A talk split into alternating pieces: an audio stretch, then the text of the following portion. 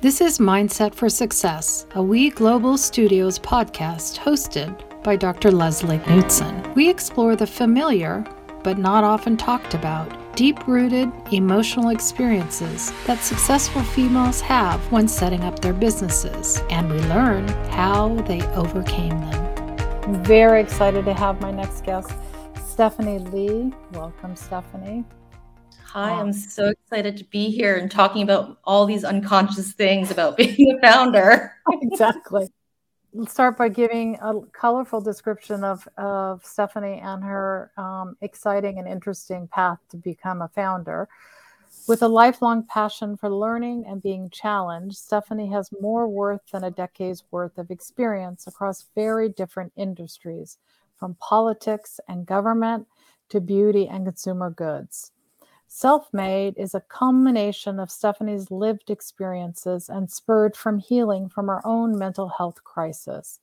She began her journey as a field organizer on the Obama presidential campaign and then joined the 2009 Presidential Inaugural Committee.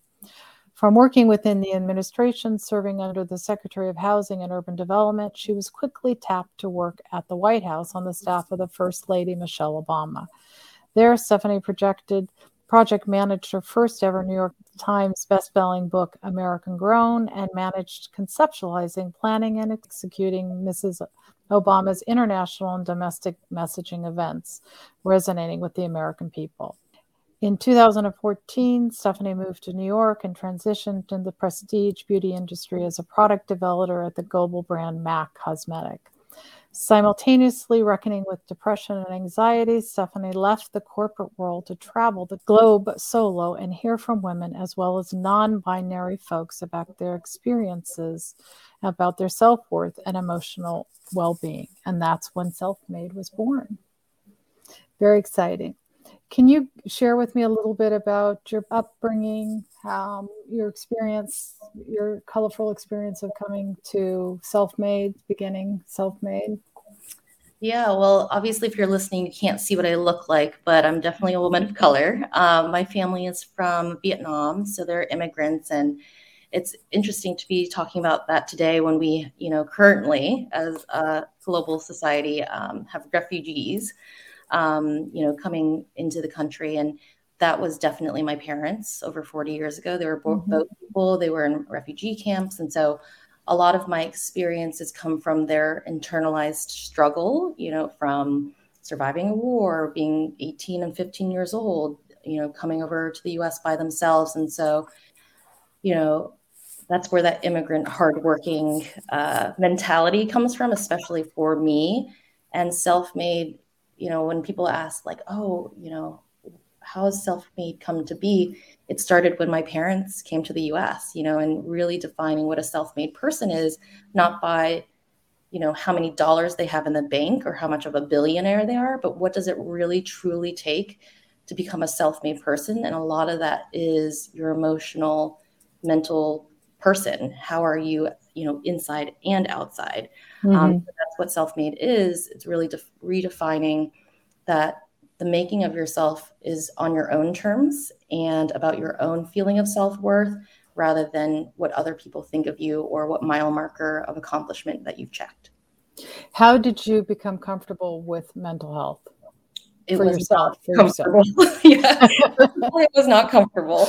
Um, you know, mental health and well-being is so popular nowadays. It's it's trendy, and you know you're obviously have been in with the mental health um, world for far longer and have experienced that. But it was especially for a woman of color, we didn't speak about mental and health in one you know phrase. It was something that even when I was experiencing it in 2015, a mental health um, crisis was not popular to talk about. People did not talk about it. Mm-hmm. You know, it was very much while I lived in a city and had great health insurance and could go get mental health services from a therapist because people are more open about it in cities. I grew up in the South.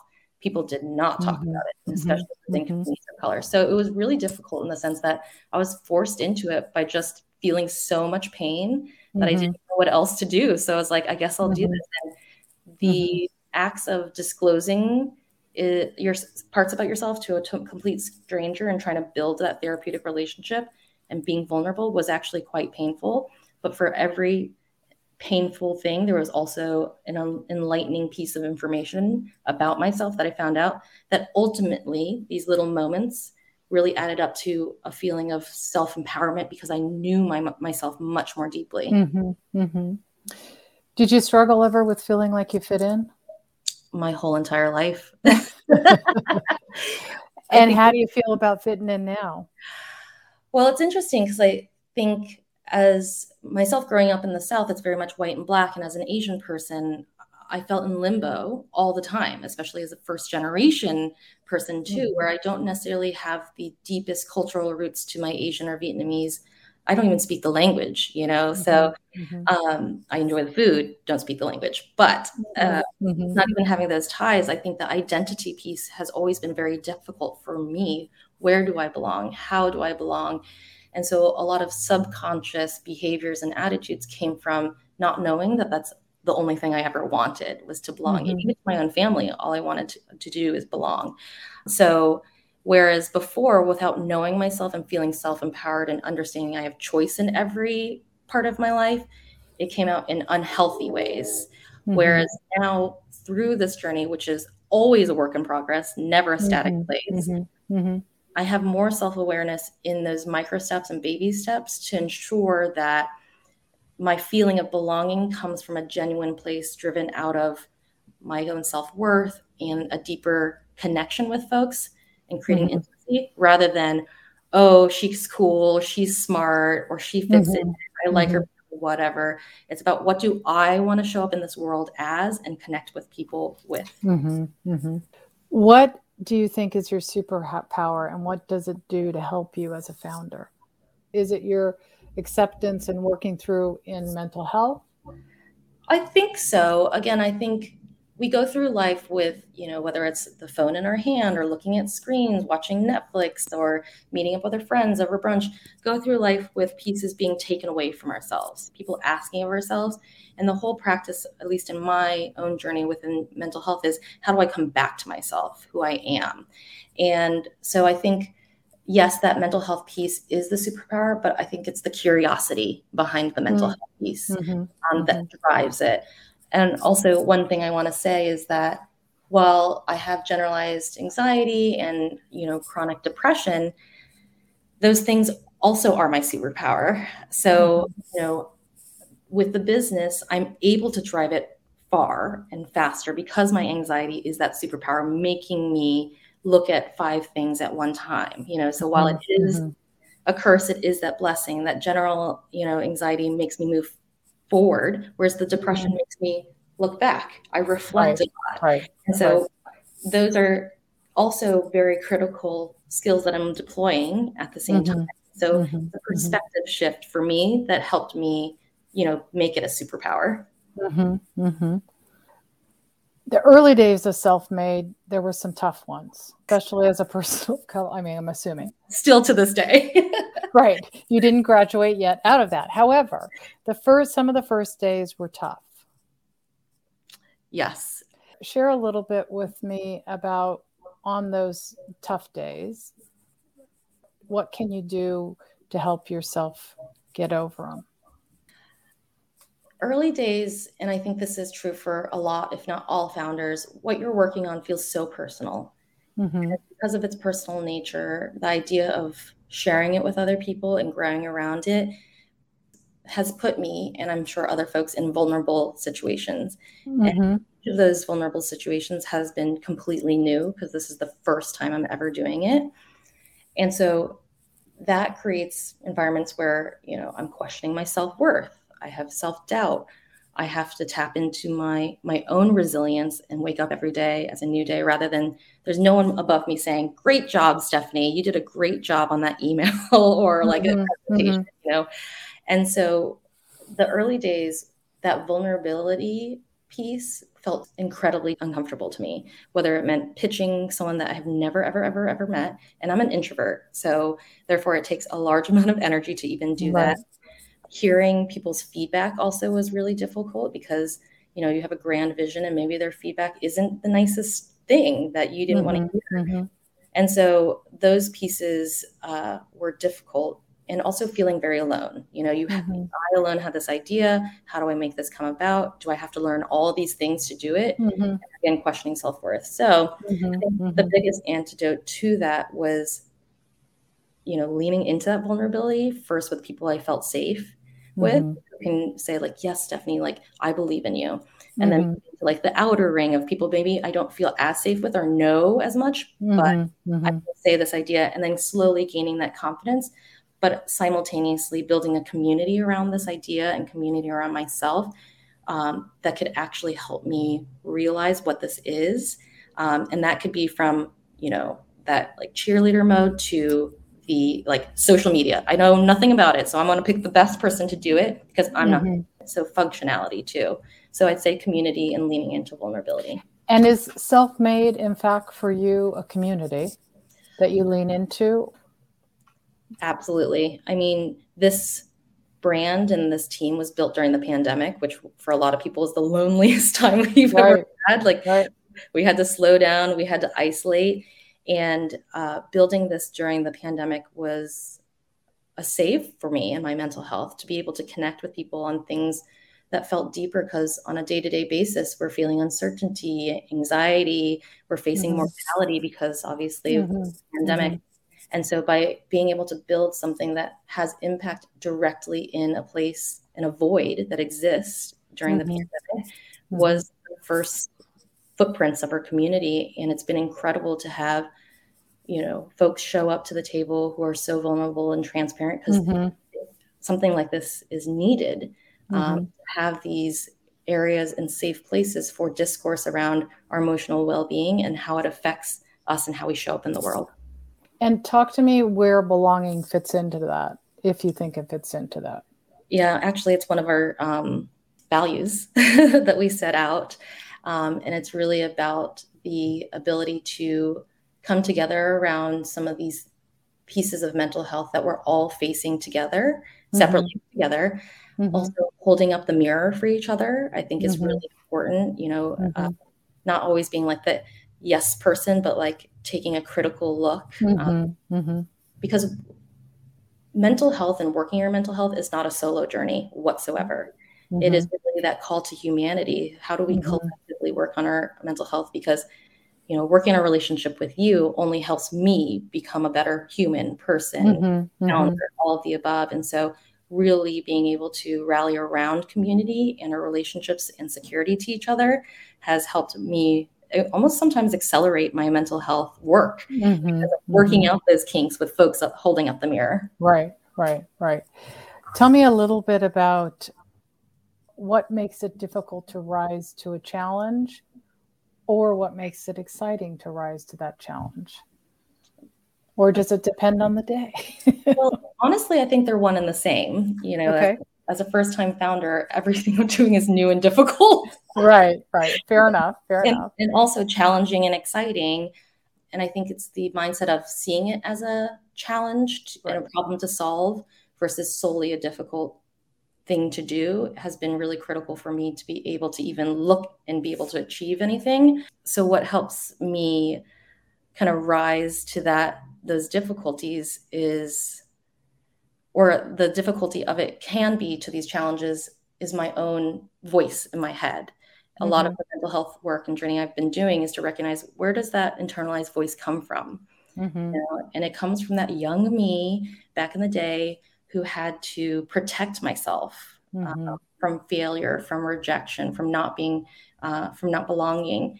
And that same small child is still trying to protect me from those same exact things today, whether it's rejection mm-hmm. from you know someone who is a potential investor or um, a retailer or whatever it might be that little voice in my head is like wait wait wait have you checked all your bases what if this mm-hmm. happens what if that happens mm-hmm. and mm-hmm. actually the work i'm doing in therapy with you know with my therapist now is showing gratitude for that younger person um, mm-hmm. for mm-hmm. protecting me and saying like oh wait adult stephanie is here she has a ton of mm-hmm. experience that actually like helps with this moment and she she can take care of this um, mm-hmm. that's the work mm-hmm. i'm doing is is deciding whose voice is it and what is the reality today so that i can overcome those challenges You talk about 2015 being a time that was difficult and kind of forced the issue to take care of yourself mental health wise. Was self made a reality after you were able to do that? Or could you have done it before 2015? There's no way I could have done that without speaking to a therapist and doing that self reflection. I realized, you know, self made is a culmination of the fact that even entering the journey of mental health is hard. Yeah. There are cultural, financial, even self limitations that get in the way. That there's no way to be able to have done this without overcoming that for myself specifically. And so self made comes from going through that therapeutic journey and recognizing, oh my gosh, there's so many gaps to getting there. You know, mm-hmm. what is mm-hmm. a secure attachment? I didn't realize that's mm-hmm. something I'm actually, it, that's what I should be working on. Um, mm-hmm. all of my relationships, especially with myself. I didn't even know, mm-hmm. you know, mm-hmm. or that resilience is really about how we bounce back and cope. Mm-hmm. Um, I thought it was just something I had to do. I had to just be strong, but not realizing, oh, that's the societal definition. To even mm-hmm. with intimacy, realizing, oh, there's more than one type of intimacy. Oh my God. You know, there's not just physical intimacy, which we see in, you know, advertisements right. or movies. Right. There's a deeper layer of emotional intimacy, and that requires vulnerability and sharing about yourself to even mm-hmm. get relationships. Mm-hmm. There's all these steps missing that, you know, TV, Hollywood, movies make right. it seem like, oh, you'll just naturally fall into it. It's not true. Right. What are these emotional skills that we need to build that we don't learn in school? That if you're lucky, your parents are able to impart on you. But if you have you know, from communities of color, generational trauma, all of the, those things, there are more obstacles to doing that. So self-made is really about zeroing in on what are those obstacles? Can we be that mm-hmm. bridge and be that mm-hmm. safe to have discourse around these really important emotional skills that really just make us human? Right. What gave you the courage to do that, do you think? Your parents' intergenerational trauma, not fitting in? The courage to start a business or courage to do the journey? The hard work, the hard work of mental health to start the business. Well, I think it, there are few things, right? One is like I was just so miserable. I finally took off the rose-colored glasses. Okay, fair when enough. You're, when you're that miserable, or to me, when I was that miserable, I was like, I cannot live every day like this anymore. I didn't realize that I was so miserable. So I think that was one catalyst. The other catalyst was that I was finally kind of seeing the impact of not working on my mental health, on my relationships with other people, with mm-hmm. my family, my relationship to myself. And I think also realizing like I can choose other. I didn't know that other was an option mm-hmm. for the longest time. So I think mm-hmm. those were the pieces. And it was pretty incredible to have my family rally around. You know, these are folks that are definitely didn't understand therapy, definitely didn't understand mental health, that came to therapy with me that mm. recognized mm. that. And I had to ask them very, very vulnerably, Mom, instead of yelling at me all the time or like right. what I should and right. shouldn't do, I actually need your help to go to therapy and work on myself because I need to understand. And so it was incredibly nerve wracking to have my mom come into therapy because who knows what that Pandora's box would be. Right.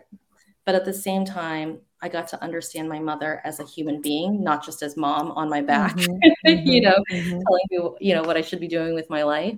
And so I think those are like those incremental pieces that came mm-hmm, together. So it was mm-hmm. never one big event, incremental things kind of pushing me along in this journey. And just listening and keeping my eyes open um, helped me get here. Mm-hmm. Believe it or not, we're towards the end of our podcast. One last question, which I think you, I can probably answer, but I'll let you answer for us. Very, um, very therapist like of you.